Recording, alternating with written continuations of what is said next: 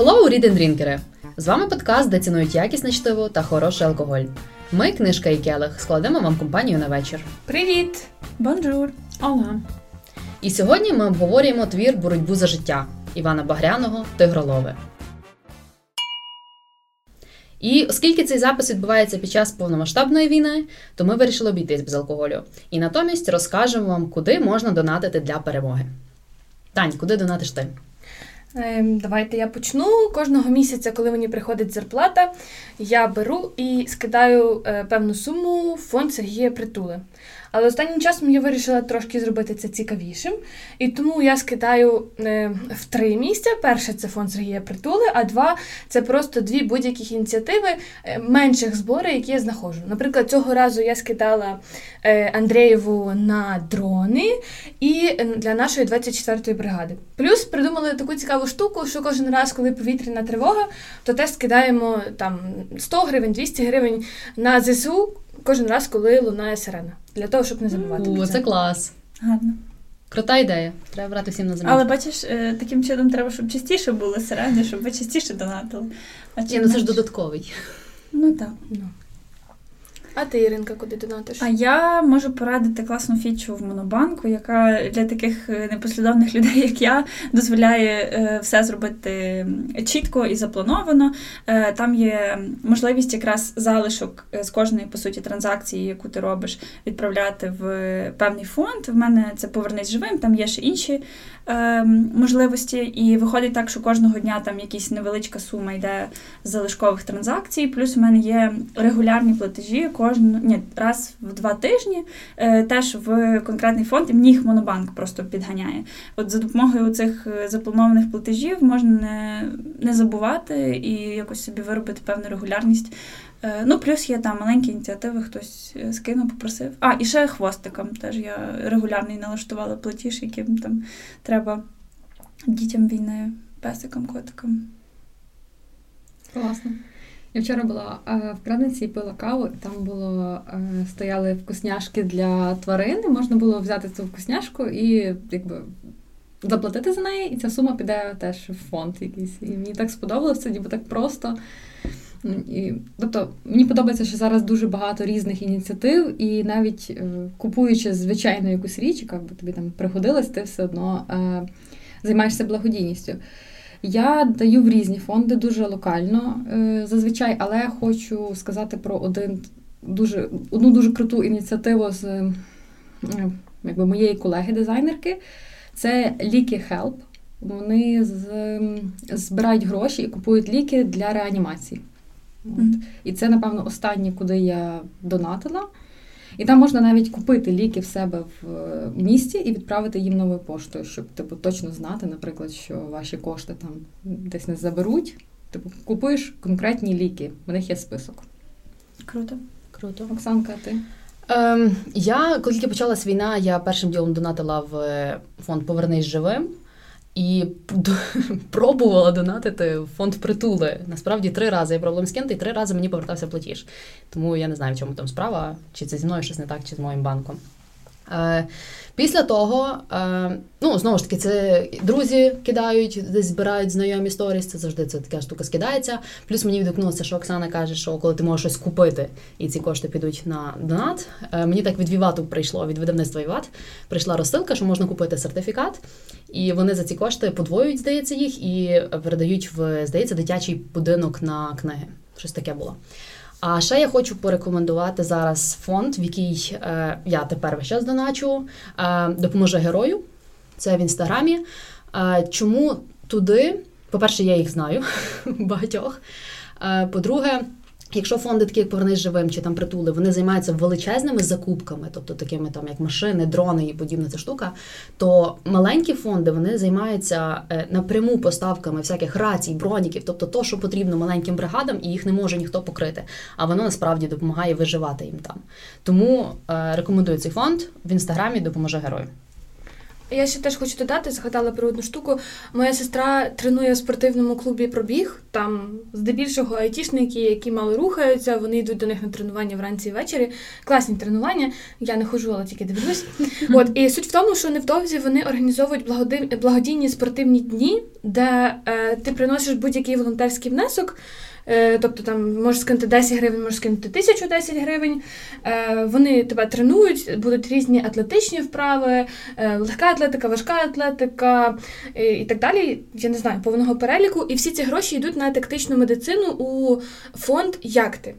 Ось я ще точно не знаю, коли це буде відбуватися. Можливо, анонсую, наприклад, нас в інстаграмі. І якщо так, то це непогана можливість і підняти дупу нарешті, і почати щось робити зі своїм тілом, і е, закупити важливі для фронту речі. Давайте тепер поговоримо, хто ж такий цей Іван Багряний. Давайте поговоримо. Розказуй. Значить, Іван Багряний, насправді його звати Іван Лозов'ягін, народився 2 жовтня 1906 року в селі Куземен на Полтавщині. Його батька звали Павло, мати Євдокия, обидва з заможного селянського роду, і в нього також був брат Федір і дочка Єлизавета. Е, у своїх листах Багряний згадував: я літературою почав займатися дуже рано, якщо мати за літературну працю дитяче писання віршів. Вірші я почав писати і то по-українському ще в церковно-приходській школі. Почав їх писати з протесту проти вчителя і вчительки, які мене злісно назвали Мазепинцем, бо я лічив в арифметиці не так, як вони веліли, а так, як навчала мати. Один, два, три, чотири. Це було завзяте змагання. І от під впливом байок Глібова та Катерини Шевченка, які я дістав нелегально, бо це було за царя, я почав писати войовничі вірші в другому класі церковно-приходської школи восьмирічним хлоп'ям. Мене це насправді дуже надихнуло, тому що е, діти, е, які вже в такому маленькому віці демонструють свою позицію в такий складний час, мені здається, це таке унікальне явище. Це, мабуть, виховання. Якщо в сім'ї це таким чином ну, стимулюється, або просто така позиція в повітрі висить, тоді він не може. Суперечити, але в другому класі вірші писати оце для мене. Люди герої. Ну, так. Але насправді його дитинство не було суперпростим, і е, такий найяскравіший момент, який на нього вплинув, це була розправа над дідом і дядьком. Його діду було 92. Він працював на пасіці, коли е, на подвір'я прийшли люди, які говорили ворожою мовою. Зараз ми розуміємо, що це була російська. І вони е, при дітях, при Іванкові, при сусідських хлопчаках е, почали мордувати діда заштрикали в нього штиком, розстріляли його, потім стріляли в мертве тіло, все навколо було в крові. І так само вони зробили з дядьком. Хоча діти були збоку, діти кричали, діти плакали і просили того не робити. Чому з ними це зробили? Бо дід був куркулем, і він він мав, здається, 40 десятин землі, і він не хотів, е, е, був проти колгоспів. А з дядьком, тому що під час війни за незалежність 1917-18 років, то він воював за Українську Народну Республіку. От е, Тут мене вразив той факт, що ці скоти зробили це при дітях. Тому що ну, ми ми так чи інакше знаємо, що наших людей розстрілювали жорстоко, але те, що це робиться отак при дітях і не включається ніяка емпатія, для мене це мене це вражає. Нічого не міняється. Anyway, е, рухаємось далі. Ем, протягом 1926-1930 Багряний навчався в Київському художньому інституті, але диплома він не отримав, тому що е, його сприйняли за неблагонадійного. По-перше, він друкував свої вірші, в яких е, тодішня влада бачила якісь революційні ідеї. По-друге, він входив до організації Марс разом з Євгеном Плужником, Валеріаном Підмогильним і так далі. От, А також він товаришував з Миколою Хвильовим, який на той момент вже був революціонером. До речі, саме під впливом творів хвильового, який дуже любив епітет Багряний, а також у пориві революційного романтизму, Лозов'ягін і вибрав для себе псевдонім Іван Багряний. Е, Ще, до речі, цікаво було, як він видав поему Аве Марія. Він в першу чергу відомий як поет. Е, Він досить багато збірок видав, але от з цією поемою став, стався досить такий цікавий епізод, тому що він не друкував її без дозволу цензури. А в той момент цензура, в принципі, вирішувала все. Він пішов е, до свого дружбана, який працював завідувачем в народній освіті в Охтерці, отримав печатку на рукописі, приніс маленьку друкарню. Каже, що приніс ще кілька пляшок до горілки. Друкарня за ніч надрукувала книжку і розіслала її по всій країні. І поки НКВС прочухало, що щось не то, то вже кілька сотень цієї книжки було розкуплено, і по факту, е, ну, по факту вони провтикали. І в цій книжці досить цікава присвята. Цитую: вічним бунтарям і протестантам, всім, хто родився рабом і не хоче бути ним, всім скривдженим, зборканим, і своїй бідній матері крик свого серця присвячує автор. От така от гарна штука. М, Сильно. Проте недовго музика грала, Багряного досить швидко визнали е, не ворогом народу, але людиною підозрілою.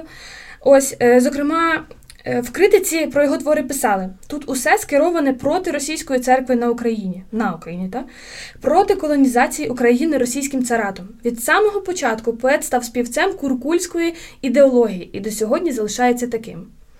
Вже в 1932-му Багряного арештували, причому в досить такий тихий і буденний спосіб. На розі шпитального провулка і Сумської вулиці до нього в Харкові до нього підійшов агент НКВС вдітий в цивільне і наказав іти за ним. Десь рік часу Багряний був в камері смертників в харківській в'язниці, після чого його відправили на 5 років заслання і вивезли на далекий схід. Після цього він якимось чином втікає з заслання, переховується між українцями зеленого клину на Далекому Сході, що, до речі, трошки нам нагадує твір, який ми сьогодні будемо обговорювати. Потім повернувся додому, потім його арештували знову, потім він знову потрапляє в цю саму харківську в'язницю, його знову в чомусь звинувачують, його катують, знущаються, допитують. От, е, і тільки в 1940 році, тобто через 8 років, він виходить е, на волю під нагляд з повністю відбитими легенями, нирками, хворий і знесилений. В 1941-му, коли вже почалася війна, він приєднався до народного ополчення і почав працювати в ОУН. Він малював листівки, плакати, складав пісні, всякі агітаційні матеріали і виступав перед воїнами УПА. В 42-му його ледь не розстріляли фашисти, але йому е, просто пощастило змитись вчасно. І в 43-му, коли ненадовго звільнили Охтерку, то його призвали в лави Червоної армії. І коли він разом з усіма іншими е, строковиками їхав е, в цьому потязі на фронт, цей, цей поїзд попав під наліт фашистської авіації, його розбомбили, і таким чином Багряний і всі інші, хто вцілів, втекли і по факту вже на фронт, на фронт не, не подалися. Натомість, в 44-му році він вирушив на захід, бо він зрозумів, що спокійно жити йому в Україні не дадуть. Він приїхав в місто, яке називалось Новий, Новий Ульм в Німеччині, і саме завдяки йому це місто перетворилося на центр українського культурного відродження і демократично-визвольного руху. Він заснував кілька партій, заснував кілька літературних об'єднань, до- багато друкувався е, в Новому Ульмі і таким чином е, підтримував е, українську культуру в міграції. Е, До речі, кажуть, що в 63-му році філія об'єднання демократичної української молоді в Чикаго розпочала акцію за те, щоб надати Багряному Нобелівську премію з літератури, але Багряний помер і відповідно висунути його на цю нагороду не встигли. Не так багато українців були лауреатами Нобеля. Взагалі працювати письменнику активно було важко, бо з 48-го року він майже не виходив з лікарень, тому що ті 8 років е, в ув'язненні дуже сильно ем, позначилися на його здоров'ї. Коли Багряний вже не міг сидіти, йому зробили таку дощечку спеціальну, яку він клав на груди, і для того, щоб він міг писати, працювати. І попри те, що йому дійсно було зле, і йому він погано почувався, він все мріяв про майбутнє і виношував плани нових творів. Помер він 25 серпня 63-го року, е, теж в Німеччині, і похований на цвинтарі в містечку Новий Ульм. На його могилі написано, написані такі рядки: Ми є, були і будемо ми, і вітчизна наша з нами. Вже в 1992-му, тобто майже за 30 років після його смерті, в Україні його нагородили найвищою державною премією премією імені Тараса Шевченка. І закінчити я би хотіла на е, рядках, які він написав в 46-му році, коли він вже був в еміграції. Я вернусь до своєї вітчизни з мільйонами своїх братів і сестер, що перебувають тут, в Європі і там, по сибірських концтаборах, тоді, коли тоталітарна кривава більшовицька система буде знесена так, як і гітлерівська. Коли НКВС піде вслід за гестапо, коли червоний російський фашизм щезне так, як щез фашизм німецький, коли нам, українському народові, буде повернено право на свободу і незалежність в ім'я християнської правди і справедливості. Я ще додам, е, ти розказувала про те, що він ж був каторжником, по суті. І е, я вчора собі записала одну статтю. Е, його спитали, е, як він писав е, Тигролове, і він сказав: мені не треба було нічого вигадувати. Життя то впилося в моїй душі і виривалось, як Ніагара. Країну, про яку я писав, я любив як свою другу батьківщину, хоч і потрапив у неї невільником. Я не просто писав, я жив і упивався тим життям, повтореним з такою страшною силою, що перевищує силу реальності на багато разів. Мене ще, до речі, вразило те, що всі знають про Гулаг Солженіцина, що це типу такий твір, який розкриває машину терору тудим-сюдим. Але насправді Багряний написав твір, який називається Сад Гециманський, ще здається за 10 років до того, як оце Солженіцин. Чи чи можна це 20, задовго до того, і по факту цей твір навіть ще е, правдивіше і жорсткіше розказує про реалії всієї цієї цієї штуки. І шкода, що навіть ми, українці, про е, гулаг чуємо набагато більше, ніж про Гасад Гециманський. Щодо оцінок, то тут інтриги, в принципі, не буде. Е, твір отримав 4 п'ятірки від усіх, і, в принципі, десь очікувано. Це крутий твір. Тому давайте перейдемо е, до обговорення сюжету. Е, Оксан, починай. Так, короткий зміст, е, перша частина. Транссибірською магістраллю летів дракон, ешелон смерті, що у 60 вагонах віз на далекий схід засуджених до каторжних робіт арештантів.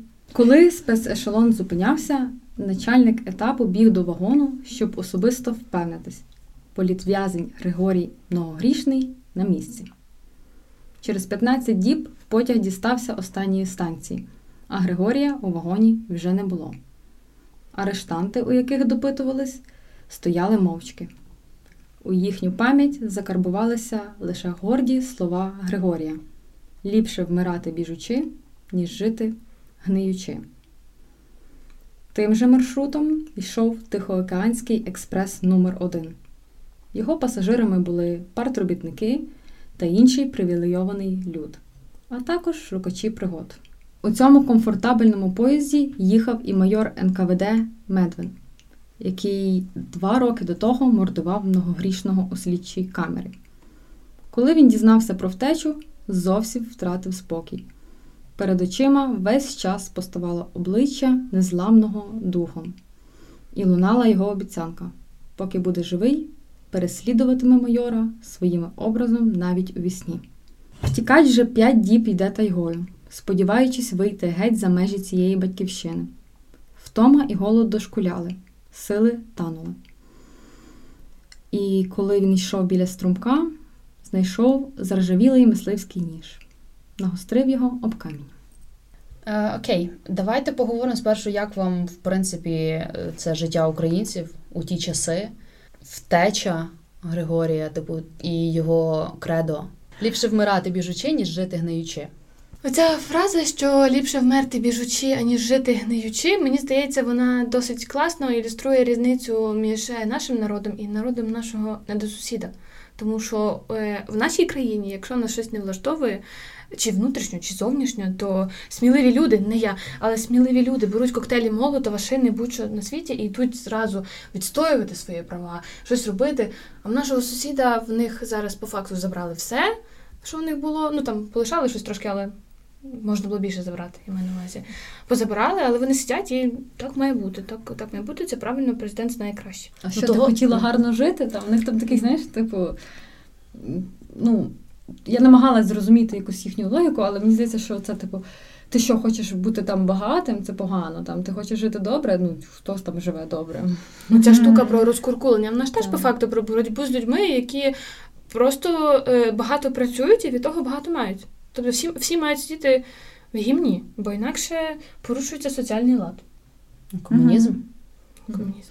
Ну так, до речі, коли е, коли Григорій якраз тікає, то ті, навіть хто сиділи з ним в вагоні, вони дивувалися, як він вистрибнув по суті з поїзда, який був е, ну, на льоту, фактично. І це теж, напевно, були шанси 50 на 50, якщо не е, ну, там 90, він вроді писав, що 95%, чи 99 навіть шансів зі 100, що що ти не виживеш. Так, що ти не виживеш, так. але він все одно йде на це, бо він розуміє, що в полоні гірше. Тобто це настільки теж ну, вольовий вчинок на той момент. На мене було враження, напевно, оця перша частина це приблизно 8% книги. Ну, може, ну, плюс-мінус. І мені здається, що ця частина була написана для якогось літературного конкурсу. О, І, і там, от знаєте, як я колись брала участь е, там в конкурсах з малювання, і там треба було зробити ну, най, ну, найкраще використати там матеріали, золотом ще додати. І так далі. Мені здається, що Багряний теж він намагався якось додати стільки слів, е, якихось порівнянь, епітетів, і тому мені було. Складно це читати. Я не зрозуміла, до чого тут ці два потяга, як їх можна порівнювати взагалі. Але вже коли оцей другий Тих, е, Тихоокеанський експрес е, номер один, мені стало якось прояснюватись. Ніби і так. Тому порівнюючи з всі, всі, всім твором, то ця частина мені дуже важко йшла. Я пам'ятаю, що я по відсотку в день читала. Я погоджуюсь, я теж на початку мені дуже важко думаю, боже, що ми вибрали. Я взагалі чогось не пам'ятала цього твору зі школи, тобто від слова абсолютно. І я це читала, думаю, боже, ну що за дурістики, які. Я перше не поняла, чи це взагалі два потяги, чи це йому сниться цей другий потяг, чи що це за метафора. Мені теж мені дуже важко було читати, я реально я не хотіла читати далі. Але коли от тільки це закінчиться і починається якийсь нормальний розвиток сюжету, це дуже круто. Тобто Багряний щось трошки провтикав тим, що він перше зробив оце якесь таке відбите бажання від книги. Мені здається, ця метафора була би класно десь пізніше. Тобто, перше треба дати якийсь розвиток подій, щоб людина зацікавити. Мені здається, навпаки, мене Багряний дуже серйозно налаштував на те, що це буде непроста книга, і це не буде книга для задоволення, ніби. Ну потім вийшло ну, якби трошки по-іншому, От. але е, напевно це була перша книга. Соромно, але напевно перша книга такої художньої української літератури, яку я прочитала від з 11 класу. Ну, ніби, ну насправді. І тому Це я так я налаштувалася, знаєш, на оце біль страждання українського народу, який ми читали на, на українській літературі, і я думаю, так, ну це буде тяжко. Ну, типу, я буду йти по муках. Але Я, я зрозуміла, в чому було ну, чому мені сподобалася ця частина, бо я читала її в поїзді якраз. Тому такий антураж був дуже підходящий. І мені було Треба було ще випити, знаєш, може би дракона десь побачив. дістати там яєчко і, і, і огірочок. Я, до речі, е, я щойно згадала, що я забула вам розповісти цікаву історію про створення цього твору. І теж ти сказала, що перша частина, ніби як для літературного конкурсу, вона мені нагадала про це. В принципі, сам Багряний він же ж не прозаїк, він поет. І це, здається, перша його спроба в прозі. І е, він спілкувався зі своїм другом, е, письменник, здається, на прізвище Любченко. Я не знаю, хто такий, знаєш, це був товариш Багряного. І вони, я так розумію, випивали, десь сиділи, і Багряний каже, що я хочу написати книжку. І цей його товариш йому каже: нащо, пиши вірші, в тебе так файно виходить, нащо тобі та проза? Він каже: Я можу, я зможу. От я напишу і на ходу починає вигадувати якийсь е, сюжет, щоб довести, що він може. От ну, походу на тому все кінчилось. А потім за пару днів він дізнався, що цього Любченка заарештували. І я так, е, я так зрозуміла, що закатували, але я не можу стверджувати це як факт. Загалом його забрали ця машина терору. І Багряний вирішив написати цей твір як е, трибут цьому чоловікові, що я йому пообіцяв, його ця машина терору зжерла. Тому я теж, я тепер точно сяду і напишу твір про цю штуку. він написав цей твір за 14 днів. Оце Перепрошую. Вау. Ми- Це ми- просто вау. Я не прочитала його за 14 днів. Точно. Це, напевно, всі ті емоції, які ти хочеш е, нарешті виплеснути на сторінки. Е, Така психотерапія своєрідна. Думаєте, він одного грішного е, писав в себе? Ні, він е, я читала десь відгуки якихось літературних критиків, і е, тобто цей герой не втілює Багряного, але він е, просто має деякі елементи з його життя. Такі самі, як мав і Багряний. Але він абсолютно не хотів його перенести на цього героя, і ні його долю, ні його почуття і думки, і так далі. Я думаю, що це такий зібраний образ, Так, як е, оцей привид Києва. Та? Ну, тобто, що він слухав багато історій про різних людей з того часу, він зібрав його в Григорії. Бо мені здається, він досить був такий ідеальний персонаж. Так, було щось таке в нього.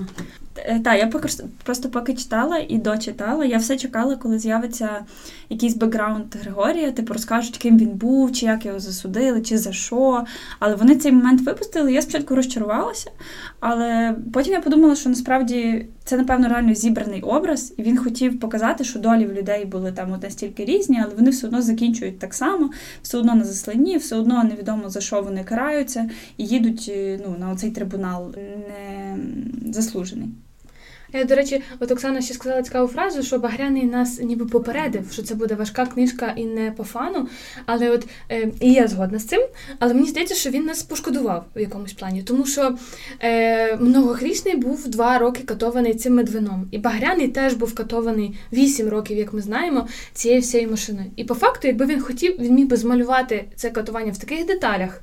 Що ми би не могли після того заснути, тому що це страшні речі, які кояться. А він це просто упустив. Тому мені здається, що він. І я думаю, це було свідоме рішення з його боку. Він е, розумів, що біль страждання то десь там, е, але і що треба дати все-таки ем, якусь віру в життя, віру в краще і Мгм. не вбивати надію в людях. До речі, так, він показує, по суті, наступну сторінку, яка вже більш світла. І особливо цей момент, коли він, е, коли Медвин сидить в себе в вагоні і згадує слова е, Григорія. Він говорить про те, що типу, я- ти будеш мене згадувати перед смертю, ти будеш йти до коханки, але будеш згадувати мене, ти будеш там цілувати дітей, згадувати мене. І я думаю, тато, то ж я хочу кожному росіянину сказати просто так. Типу, це вже як про помсту, це вже наступна сторінка. Це не про страждання і біль, які вони переживають, а це як ми будемо платити їм всім. Добре, що переходимо до наступної частини. Угу. Давай познайомимось більше з основними героями. Раптом наш утікач почув постріл і крик. Кинувся туди і побачив людину у мисливському вбранні, що тулилася у щелину між камінням, рятуючись від лап розлюченої ведмедиці. Ще мить, і Григорій з усієї сили вструмив ніж у пащу звіра, а сам знепритомнів. Прийшов до тями у світлиці родини сірків. Григорій дізнався, що він врятував Наталку, дочку Дениса Сірка. Дізнався також, що сірки живуть відлюдно до найближчого поселення з такими ж, як сірки, переселенцями з України, більше 50 кілометрів. Коли Григорій зовсім одужав, сірки почали брати його на полювання. Юнак закохався у Наталку, але не признавався у цьому навіть собі, аби його любов не зашкодила дівчині. Сірки пішли на пантовку добувати роги і зюбрів оленів, з яких китайці робили ліки. У дорозі зустріли добрих знайомих, родину морозів. Після різдвяних свят, які сірки відзначали з додержанням українських народних традицій, Гриць і Григорій поїхали до Хабаровська, щоб здати хутро і оленячі панти, поновити контракти та закупити потрібні речі та набої. Зустрічаючись з різними людьми, знали, що хвиля репресій дісталась і до цього краю. Ти ще не сказала, що Григорій дізнався, що Наталка дочка Дениса Сірка, а я ще не дізналася, що його звати Денис. Я це, теж знала Дід вчора, його коли готувалася. називав. Та я теж це дізналася вчора. Денис. Але ви помітили, до речі, як вони він використовує ці сірко, многогрішний, це ж все типу козаки і. Мгм. Я ж це це була моя перша думка. Читаю, почала книжку читати, там Григорій Многорічний. Думаю, о, нічого собі спер ім'я в цього в гетьмана. А потім виявилося, що це якийсь його е, нащадок. Правильно? Я про це й говорила, що цей образ е, Григорія Многогрішного, він там і красунчик, і атлет, і всі дівчата його, і е, е, е, цей інженер, і ще й е, предок, і так далі. А ще цікаво прізвище. Цікаво прізвище многогрішний. Він міг ж його назвати там Григорій Апостол чи Григорій Дорошенко, а він вибрав многогрішний. І мені здається, що це е, тут така е, типу іронія, що його судять без вини. Е, Типу, що він насправді невинний, Мгм. а прізвище в нього многогрішне. Але мені здається, що це трошки глибше. Я не, не знайома з історією цього гетьмана е, взагалі. Е, Що він там нагрішив? Ні. От, і можливо, якось передалися йому якісь риси, або ну, цікаво. Цікаво було би купнути глибше. В тому і вся краса цього твору. Ну і мені ще здається, він хотів, можливо, ну або це я вже так прочитала, е, показати, наскільки страждають від цих репресій такі якби цвіт нації. Тобто, по суті, так як ти сказала, він був красивий, розумний, освічений, спортивний. Ну тобто, просто ідеал, мабуть, чоловіка і молодого юнака, і тим паче ще й е, нащадок такого е, гетьмана. Цікаво було, е, я не знаю, як вам, а мені було цікаво, от коли він тільки прокинувся, що Багряний тримав інтригу того, де він прокинувся, не лише для самого Григорія, а й для mm. читачів. І от як Григорій офігів, коли йому сказали, зараз поїдемо в Київ, так і я офігіла. Бо я пам'ятаю, що це точно відбувалося. Вони там ловили тигрів. Які бляха тигри під Києвом? І така, типу, як він тепер це виверне? Що з-під Києва він знов попаде на далекий схід, а потім така, а, то йшло. Мені так Чесно, як працює наша пам'ять? Ми точно всі читали цей твір в школі 100%. Е, я пам'ятаю, що це були ще такі дебільні питання ЗНО. А що відчувала Наталка? Там щось таке подібне. І я така подумала: так може то не той твір, коли він проснувся, це буде Київ. Я думаю, такі, ну як напевно, щось я переплутала, можливо, це якесь тигролове, це щось інше. От. А мені е, запам'яталась дуже сцена е, в ресторані в Хабаровську. Це Мгм. так, це місто так типу? було описане. То так дивно, ніби інший світ, правда? Там від моди е, дівчат, які ходили по вулицях, як вони могли відрізнити там наших е, дівчат від е, якби, мешканок. І, і як вони там познайомились, як вони це все. Це було так колоритно для мене описано і так.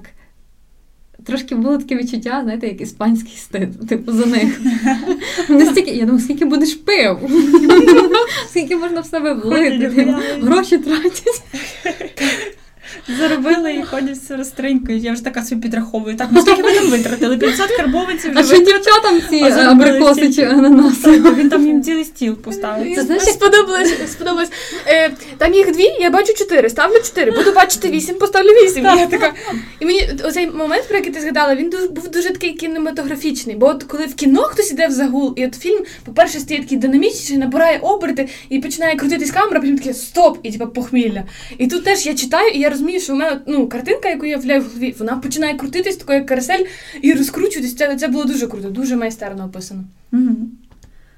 Ну, це, це так, як люди їздять е, на заробітки і приїжджають з заробітки, просто прогулюють все, що заробили. А насправді цей момент я, я дуже читала напружено, того що е, мені Оксана перед тим підпортила книгу, бо вона сказала, що вона плакала, коли вона дочитала цю книгу. Так, чекай, це Я- ж посередині було. Ну, неважно, я якраз читала на цьому моменті, коли ти це написала. Ага, ага. І я думаю, бляха, муха, щось станеться по-любому, їх зловлять. Та, щось я буде. так думала, Щось це, я просто раз. від того часу до кінця книги я на такому напруженні. Я Я чекала би- кожен я раз, без коли щось думала, піде не так. їх, е, А і ні, я завжди їх чекаю зловлять. Думаю, так завжди, знаєш, святкують, святкують, собі так е, безжурно е, тратять кошти. Я думаю, ну точно їх зловлять.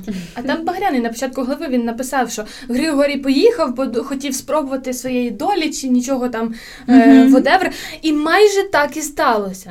І Так. після того він почав розповідати події. І я така опа. Тобто я ще, я ще на тому моменті була. Але настільки ж круто, що він ну от не зробив цю передбачувану якусь кульмінацію, що типу його там і зловили, бо от пішов сам і тепер Боже, значить, йому така вдячна була за А він такий, просто. ні, типу, увернувся, втік і просто погуляв собі поїхав назад. щастя. Так, ну так круто. Як вам, до речі, ця приказка? Це єдине, що я пам'ятала про тигролови, коли Я лише дракона пам'ятала. в школі її так внесли в ту голову, що без шансів її забути вже. Мені дуже сподобалось, я чекала, коли вона з'явиться в книзі, і про неї згадала мама Наталки, Миколи і Гриця, коли якраз розказувала про смерть Миколи, і мені так сподобалось якби її ставлення до його смерті. Тобто, замість того, щоб знову ж таки його оплакувати там чи. Ну, я впевнена, що вони горювали. Але вони це висвітлювали таким чином, що він був ну, помер якоюсь своєю такою мисливською смертю, там, де йому ну, в своїй стихії. І от вона тоді згадала про це вперше, коли, здавалось би, говорила про смерть свого сина. Це теж Мгм. так Та сильно. це було щось таке. У мене якщо чесно, ця книга взагалі якусь таких купу цих шаблонів просто розривала. Що, типу, ти чекаєш щось одного? Ні, нема. От норм, все. Блін, що з тобою? Давай тобі ще зараз голову розірву. Спочатку було ведмежа, А де поділась ведмежа? Що спочатку було? Ну, от на початку книжки Наталка вона ж отримала від ведмедихи за те, що вона вкрала її ведмежа, Ага, і потім ведмедиху зарубали, а Григорія і ведмежа принесли додому.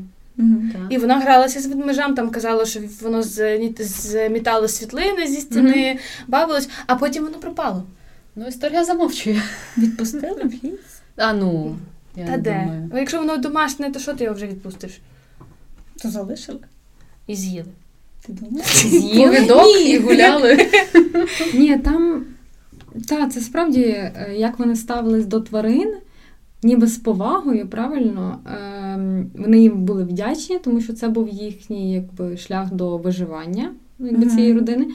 А з другої сторони, вони і дотримувались правил, ну так, нормально. Якось е, це було дуже дивно. Це ніби ти попав в інший світ. І це дуже круто відкривається, коли ти, наприклад, подорожуєш і спілкуєшся з якимись локалс. Типу там вони тобі щось розповідають, і ти думаєш, вау, вау. І ця книга теж е, для мене відкрила світ, напевно, в який би я ніколи не попала. Ти сказала, що вони дотримувались правил, ну але так. І тут мене позабавило те, що вони поїхали в місто робити дозвіл на зброю, їм його не дали. Вони такі добре, і поїхали. І такі, типа, одного тамін. І я така, типа, а на що їздили взагалі? Ні, ну вони плюс їздили здати ще ці от е, оленячі роги. Ну так, але ж вони типу, із... заодно, ну попробуємо бути законопослушними. Але наскільки класно це життя було їхнє, таке трохи дикунське, от так як вони постійно там жартували, між собою бісилися, типу якісь розваги придумували собі такі мисливські, хоча, здавалось би, займалися такою серйозною справою і там ну ніби господарювали, але тим не менш якось так, як ці тварини, тобто вони ну, інтегрувались повністю в їхній світ. Я колись говорила насправді з людьми, які переїхали жити ну, в таку глушину в лісі, і вони розказували, що ти от починаєш підкорятися тим законом природи. Типу, ти розумієш, що там де це маленьке, там мали, маленька тварина, як ти до неї ставитися, як з великими поводитися, як там захищатись від хижаків, а як навпаки з такими взаємодіяти. І от вони повністю в тій природі, по законах природи живуть. Так Ну це дійсно це, як сказала Оксана, це, це інший світ. І мені, наприклад, дуже сподобалося е, і то, як їхня сім'я в принципі проживала. Вони якось так безтурботно жили з одної сторони. Тобто, та вони і, е, і щось там вирощували, і полювали, вони як то займалися своїм побутом, але це все було якось так ненапряжно, і ті самі відносини між батьками і дітьми не було того, там туди не йди, то не роби. Mm-hmm. Типу, в них якась наскільки круті були відносини. Взагалі, як ви думаєте, чому вони там опинилися?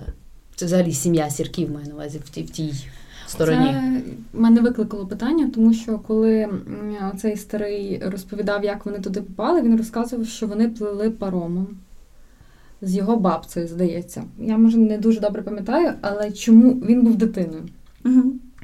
І чомусь мені якось е, здалося, що вони ніби добровільно туди плили. Знаєте, як люди uh-huh. шукали якось щастя де-інде. І е, зазвичай ми бачимо людину, яка примусово туди виїхала, та? І ми бачимо людину, яку нібито їхали ну, по своїй волі, так? Угу. Хоча е, було цікаво, вони ж розповідали, що в них була інша хата в якомусь там хуторі, а тут вони так, ну це е, історичний контекст цього такий, що ну, от людям рекламували ніби цей край, що він як нове Ельдорадо, і там так, е, ну, по-перше, можна все вирощувати, і можна полювати, можна там заробляти і бути е, заможними.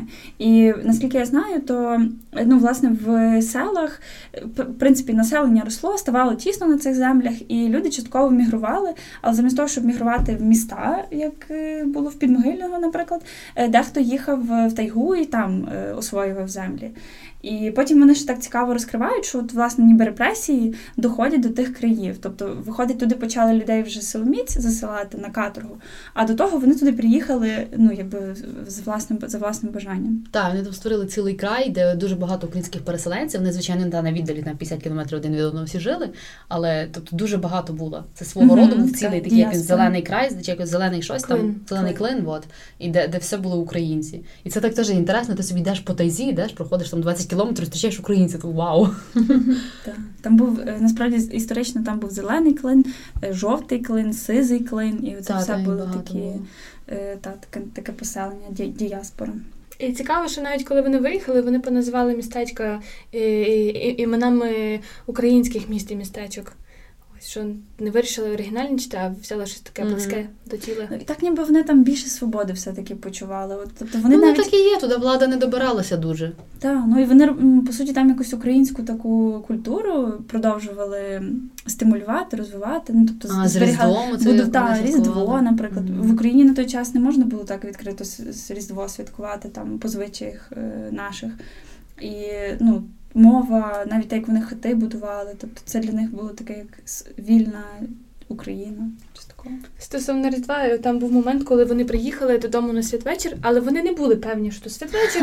Щось так само так паскудно собі порахували, але приїхали, Сірчиха якраз теж порахувала, що святвечір накривала на стіл, і там е, щось вони сіли випили туди сюди, і прийшли колядники. Я така, які колядники? А потім така, а, колядники! І до мене дійшло. І це дуже прикольно, що, е, от, наприклад, моя сім'я такого, на жаль, не вміє, але що навіть тобі не треба когось іншого для того, щоб створити собі свято, додаткові обставини.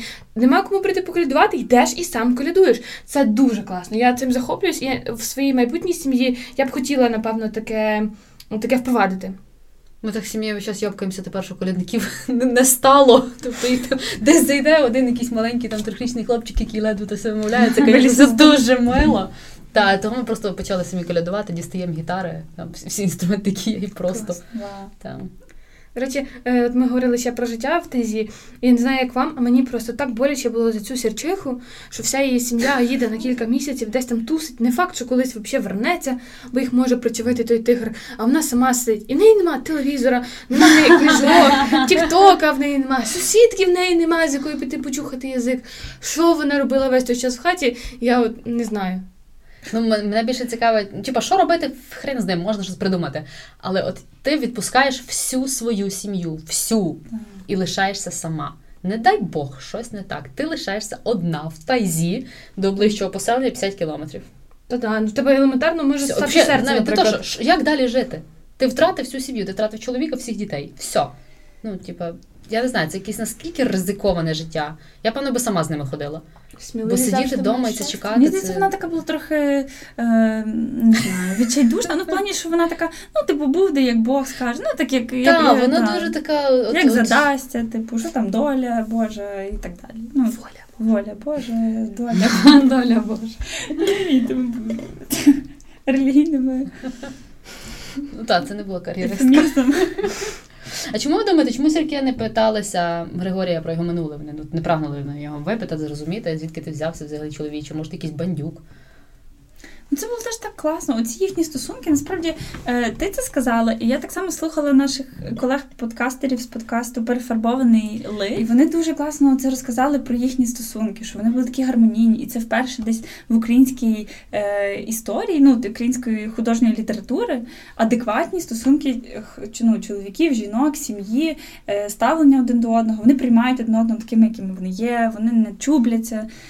Ну, вони просто живуть гармонійно. Я кажу, цей твір ламає шаблони просто. Ну, Така тобі кай сім'я з боку. «Е, Мені здається, вони не, питали його про минуле, навіть якщо е, пояснити це без будь-яких е, е, глибинних задумів, а просто на просту мову. Коли ти в тайзі і ти чуєш рідну мову, то й пофіг, хто та людина. Хоч то не знаю, серійний бивця, ще щось. Якщо він говорить українською, ти йдеш до нього пійматися і ти йдеш казати Ура! Рідний, свій. А що він зробить їм?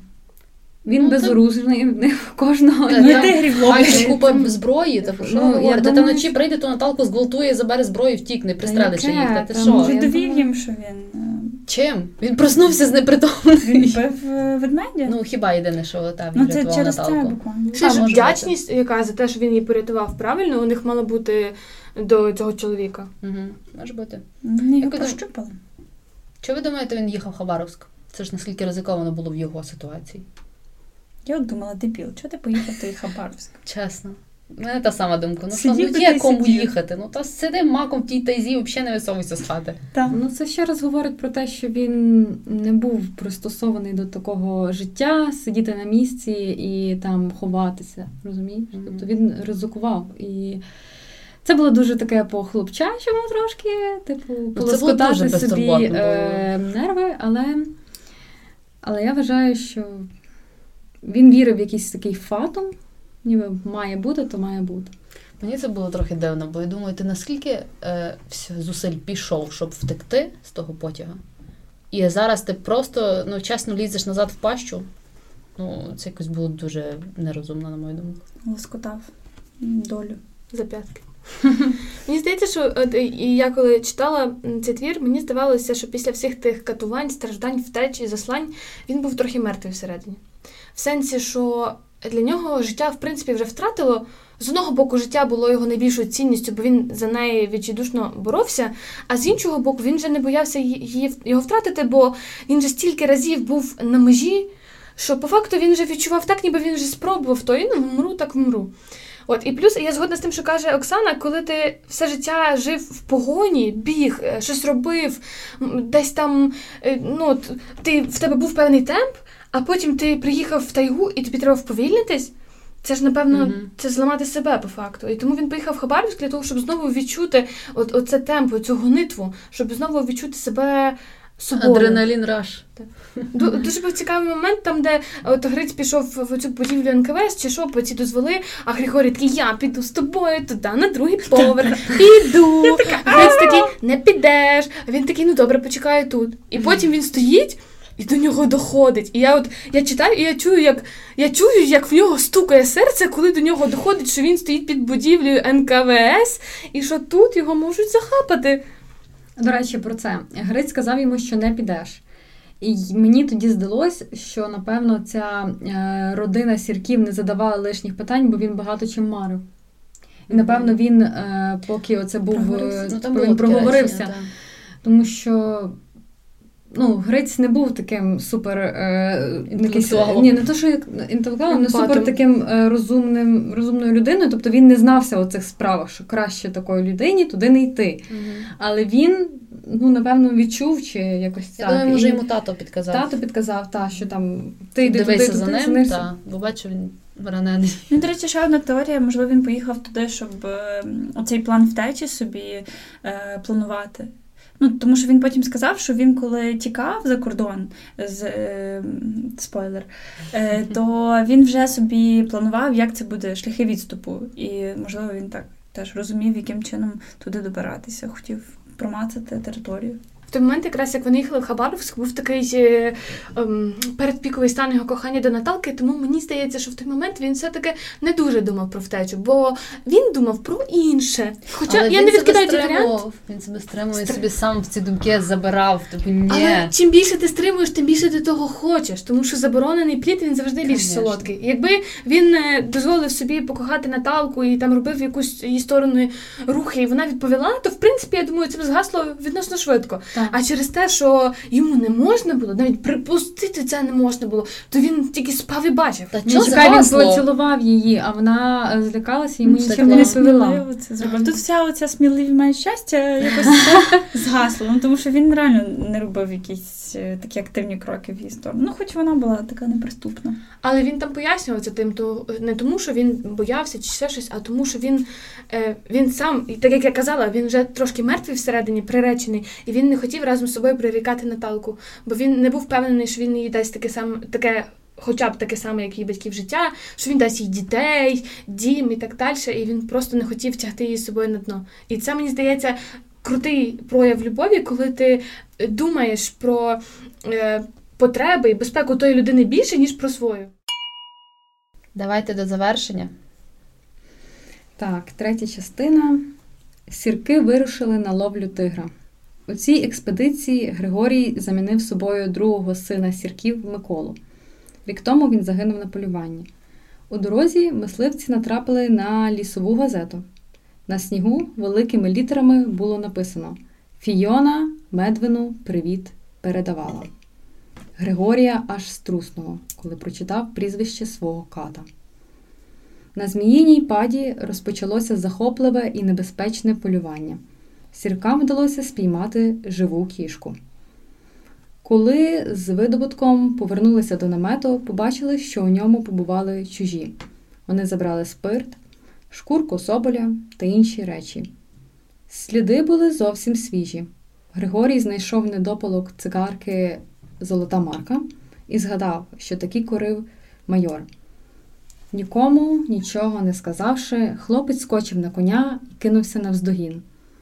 Юнак застрелив Медвина і його супровід, а на снігу написав Судив і присуд виконав я, Григорій Многогрішний. А за що? Цей пес сам знає.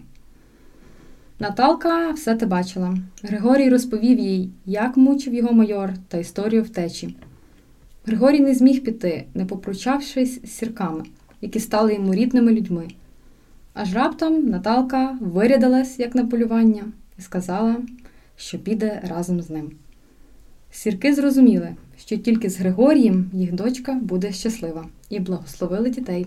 Ризикуючи, сміливці відволікли увагу прикордонників і перетнули кордон до Манчжурії, де живуть родичі Наталки. Перед тим передавши записку батькам, які вже прочитали новини з газет. Ну що ж, головна подія це розплата, холоднокровне вбивство. Як вам? Чи ви раділи цей момент? Чи ви думали, ну, ну не можна так, ну що ж ти? Які були у вас емоції?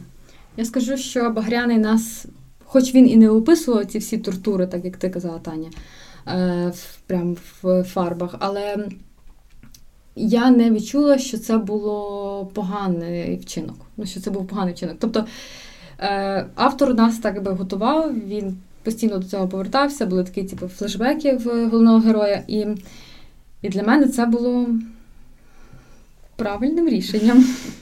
Ну, звичайно, коли ми боліваємо за протагоніста і він вбиває антагоніста, ну, звісно, Ну тут ще фільтр, якби ну, поточної ситуації накладається, тому що е, вони ще це так описали, коли вони повернулися в свій е, це місцину, де вони залишили речі, і вони кажуть, там хтось випив спирту, щось забрав, і вони кажуть, наші так не зроблять. Я думаю, от суки, то знову ваш слід. І він за ними женеться, і він тоді з ним розправляється. І от мене я реально всередині тішилась. Хоча Але це неправильно. Але... Наскільки це релейтно? І ще плюс оце Файона, оця Фіона, чи як її. Ага. Тобто ми мали до того історію про те, що розказував цей земляк, про те, що це його дружина, і вона ніби зраджує з такими вищими чинами. І це теж ще один плюс, що ніби е, многогрішний зробив правильно. Він ж типу там. Ну, тобто, що цей майор був паскудна людина зі всіх сторін. Стосовно вбивства, я зрозуміла його у, вс... у якби повністю у всій картині. Зрозуміла тоді, коли прочитали оці, як називається, епіграми по цьому майору в газетах. Сміливо боровся проти цієї банди злочинців, бився до останнього подиху, кулаки позбивав, і вони все одно перемогли скотіни. Хоча насправді Багряний описав, що він вмер як, як просто як паршивий пес. Того що він, ну я не знаю, Багрян не казав, але було таке враження, що він встявся від страху, коли, Ну, коли побачив многогрішну. Так, ну от просто, типу, в самий такий ниций і безчесний спосіб. І от тут е, знову ж таки була паралель з сьогоденням, коли там е, якийсь там сержант Іванов своїми руками зупинив стаю байрактарів, але загинув під мінометним вогнем. Хоча ти знаєш, він здох як паскудна, як паскудна тварина просто. І от це Хто типу в- сидів на корточках під кущем. Типу. Ще сам факт, що Багрян він не приділяє навіть часу тому. Типу, він навіть не, не бере його в полон, там не намагається якось його розговорити чи вимагати від нього якось пробачення. Він просто його стріляє і забуває. Боже, ну, оце, це, це просто геніально. Мені так завжди не вистачає цього в творах, в фільмах. Оце починається останній спіч. Що ще станеться по-любому? Та бляха, просто дістав і завалив. Все, це твоя мета. Того, що як казав притула, русський зразу нахуй. Все. Ну, я ще виправдовувала це вбивство. Не те, що виправдовувала, не не варто було його виправдовувати, але ну деколи ти думаєш, ну, типу, ну ти плямиш свої руки, ти ж там свою честь, ти ж хороший і так далі. Ну тут я розуміла, що їм не буде життя, поки один з них живий. Тобто вони завжди будуть полювати один за одним. Ну, точніше, Григорію не буде. Так, так. Тому я думаю, все, це єдине правильне рішення і без варіантів. Давайте фінальні враження від книги. І сюрприз, яка ж була ваша оцінка? Сюрприз, сюрприз. Я можу сказати, це мене дуже вразила ця книга. Вона просто підходить під всі, під всі параметри е, крутого твору. У нас є простір для роздумів, що ж було далі. Ми можемо дофантазувати, що було в попередньому житті е, головного героя. Тобто, так багато в мене виникло думок, наприклад, там, а як вони навчали тих дітей? Ну, ніби чи там грамотна ця Наталка взагалі, а як вони то, а як вони сьо. Ну, мені мене це дуже захопило. Я плакала. Це було дуже Несподівано. несподівано. Це якось було дуже тупо, тому що я сиділа на манікюрі. І це було просто. Ну, мені було соромно перед цією дівчиною, яка майстром. Просто я просто ревіла. е, в той момент, коли многогрішний прощався з сім'єю. Мені здавалося, що це так тупо, він стільки часу з ними провів, і тут він просто каже їм: ну, ніби дякую, я пішов. І по суті, він далі буде йти тою тойгою. Ми вертаємося до початку. І я подумала: ну невже, ну невже ти, Наталка, так просто його відпустиш?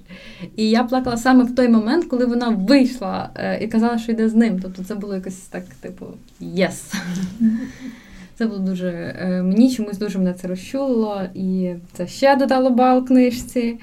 І я забула про початок, який мене трошки напрягав. А так е, дуже Він так майстерно там тримає інтригу, тому що він каже: Наталка встала і пішла. І я думаю, ну образилась, типу, як завжди, щось там е, мутить, а потім вона така повертається, вся споряджена. Я думаю, куди ти йдеш? Я йду з Григорієм. Я така, ого, нічого. Куди ти йдеш? Мені подобалися ці батьки, які такі. Мені здавалось просто, що батьки зразу знали їхню долю, тому що ну там той Григорія, той Гриць, ти Наталка, в нього там ну ла-ла-ла. Сходиться. Я не знаю, як там батьки нічого не, Наталці не, не вбили в ту голову жінку. Що ти? Да, Що ти вони не просто бачиш? були. Ну, мені от- мені така їхня. Це, як це, тактовність? Е, Я не спорю, вони типу, взагалі там топчик. Ну, Але ну, типу, в тебе таке. донька на виданні. Але я так подумала, Ну, ну, ну що вони тепер будуть робити? Вони ж не, не будуть полювати нормально, їх лишилося двоє. Чи нормально, та на Ізюбрі можуть ходити далі, просто на тигрів не будуть. Ну, він, він віддав ну, якби частинку сім'ї. Мені дуже шкода стало, бо це їхній промисел весь. Він казав, що має бути четверо людей, щоб Мгм. тигра. Типу, добре, вони йшли Григорія, щоб йти чотирьох замість Миколи, а тепер їх двоє залишилось. Ну, мама, Саме напевно, шукати невістку. А Грицько ще жениться на тій морозенків. В нього ж там є. Але вона ж не пасія. тигролов. Вона типу, Навчать? Ні, ну та чого? Може об'єднаються дві сім'ї Таких, як Наталка, і будуть більше жити не близько. Ти як ти, не було і не буде. Та Ти так, єдиний, хто міг це зробити. автор нам, автор нам пояснив і підсказав, що буде продовження цього роду, тому що там є морозенки, і недаремно вони зустрілися, і в них оця була така сцена колюча з тою невісткою майбутньою. Та? Ну це так гарно. Це мене і Бріджертон, не знаєш, історія кожної дитини в окремому сезоні. Так само частина 2 буде про Грицька. Добре, Таня, як тобі книжка? Е, Я, е, по-перше, я не пам'ятала її зовсім зі школи, хоча в школі це був мій улюблений твір з української літератури, чи не єдина книжка, яку я дійсно оцінила, коли читала. Е, Коли ти сьогодні зранку чи вчора ввечері скинула анкету з оцінками, я б ставила 4. І сьогодні зранку поміняли на 5. Чому 4? Тому що, от як сказала Оксана, початок був дуже затягнутий. І я читала його в поїзді, і мені не помогло. Я просто сиділа і засинала, і така, боже, може я ще не можу читати книжки. Але потім, от вся ця е, розвиток подій і кульмінація, вони, звичайно, вирішили своє. Я люблю цю книжку. Я рада, що вона є така в нашій літературі не про біль, не про страждання, не про якусь не про сім'ю, яка свариться, не про якісь там, не знаю, величезні гетьманські подвиги, а про щось таке просте, в якомусь сенсі побутове і водночас глобальне теж. Та?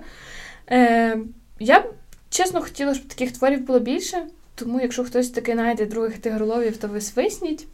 Ось, а поки що я дуже раджу всім до прочитання. Особливо всім тим, хто любить казати, що українська література це ой, ай, ох, от вам мусово. І тим, хто каже, що в нас маленька культура, теж прочитайте, будь ласка, історію писка, бо не видержую. Іра, тобі як? Ну, Я, я вважаю, що це геніальний твір на 100%, і це fucking masterpiece, тому там 5. Е, По-перше, в такий час написати настільки позитивну книжку, і ну навіть в час ге- герої живуть в нестабільний час, дуже е, складний, але вона настільки про життя, ніби, а не про смерть. Е, Плюс це справжній пригодницький роман. Ну, тобто там купа в них пригод, де вони то поїхали е, оце за тими оленями, то вони там е, тигри, то в них ведмеді, вони постійно то стріляють. Ну, це пригоди такої маленької сім'ї, побутові ці аспекти, тайги, воно таке все нове і цікаве. Взагалі не занудно. Ну, тобто, здавалось би, це дуже далеке від нас, але ну, воно дуже було цікаво через те, що воно нове. Тому Мастрід. must read. Дуже круто. Окей. Ну, у мене теж це 5 було без сумніву. Книга шикарна. В ньому є моя улюблена лінія боротьби е, добра зі злом, і де добро перемагає. Оце Мгм. прям мусить мені бути. Плюс якась, ну там трохи любовна лінія. Enough. Хай буде. Мені хватило, так. До речі, без, без ніяких інтимасі, там без сексу. От, так, от, без от, без цього всього та і, і зрощення. Є ця сатисфакція в кінці. Ну, от все там було круто, крім початку. Сорі, мені той початок. Я напевно перечитаю, коли вже прочитав твір, його варто напевно перечитати ще раз. Е, тому е, мені дуже сподобався цей твір. І насправді я одна з тих людей, які кажуть, що українська література це весь час про ридання. Тобто це весь час про те, який бідний наш народ. Я розумію, чому вона така. Я, я нічого не спорю, але маю на увазі, що в силу того її читати важко. Цей твір не класифікується як такий, тобто його не важко читати. Він класно йде і він цікавий, що Мгм. основне. І це дуже круто. Він трошки гум, з гумор, ну, гумористичний, От такий трошки теж там- показує нашу націю як таку, яка не буде занепадати десь навіть в такі темні моменти. Добре, що в нас там по екранізаціях, Ір? По екранізаціях не густо, але є один фільм е, 1994 року, який був знятий на кіностудії Укртелефільм е, режисера Ростислава Синька. Е, Це був телевізійний фільм, тобто його відповідно показували по телебаченню. Власне, в цьому фільмі ви можете впізнати одну з е, відомих, мабуть, е, акторок українських. Це Ольга Сумська, яка грає Наталку. Е, І взагалі я чула відгуки про цей фільм, якраз, до речі, в цьому ж подкасті перефарбований лист лис е, про те, що він був надто жалісливий, і якраз оцю ідею такої життєствердності е, книги він не передав. Тобто, що вони зробили його таким. Е, Трохи страждальним. І ще були особливості в тому, що є відмінності від першого джерела, і вони досить цікаві. Е, В першу чергу юнака звали не Григорій Многорічний, а Андрій Чумак. Oh my god. Ще я бачу йому такі вуса, це дебільні приклеїли. Ну, Ну, бо він чумак. як, як, під- як під водкою підвели очі для того, щоб було страждання в них та глибина. Далі мені, мені насправді не подобаються ці зміни, тому що, наприклад, пам'ятаєте, коли НКВДист перевіряв вагон і він е, шукав там власне Григорія, щоб показати, ну наскільки це був важливий такий персонаж. В, е, в фільмі це багато в'язнів, тобто він постійно перевіряє всіх. Тобто немає якогось такого фокусу на цьому персонажі. Крім того. Дівчина, е, ну яку коли він марить і згадує е, в книжці, це була його сестра Наталка, яка показує якось теж його любов до сім'ї. А в фільмі це була його любка Катря. Тобто в нього вже була якась любов, яку він відповідно зраджує з Наталкою. Тобто, ну, якийсь такий вже не, не той конфлікт. Е, потім Наталка. По суті, майже до кінця книги не, по- не виявляє своїх почуттів до Григорія, вона така незалежна. А в фільмі вона зразу в нього закохується, і в них починається любов. Так. Та, ну, власне, не, ну, не розумію. Ну ясно, вони фільм зробили по стандартному шаблону, де дівчинка бігає за хлопчиком. Я якраз хотіла сказати, що ми про книжку казали, що вона розбила шаблони, а цей фільм склеїв. Так. Там. Е, і тому ну, я насправді його не дивилася. Якщо ви хочете переконатися в цьому враженні, то можете глянути все-таки українське кіно. І також варто сказати, що він є продовженням е, оповіді про долю героя з чотирисерійного міні-серіалу, який якраз називається Сад Гециманський. Тому е, це така повноцінна історія, яка якраз закінчується тим, що е, він тікає з Сибірського потягу і починається е, фільм Тигролови. Отож, переходимо до книги липня. Е, і цей місяць це буде, напевно, той випадок, коли ти будеш чекати біографії автора більше, ніж самого твору обговорення. Е, тому що ми вибрали лісову пісню Лесі Українки. Е, чудову драму феєрію видатної української поетеси, яка відома далеко за межами України. Події драми розгортаються у чарівних поліських краях, де поряд з справжніми людьми мешкають герої народної міфології: русалки, потерчата, лісовики. Книга розповідає про трагічну долю мавки, міфічної мешканки незайманого лісу, що закохалася в представника людського світу. Що ж, читайте з нами, слухайте нас, доєднуйтесь до наших соцмереж, ставайте нашими патронами і слава Україні та слава ЗСУ!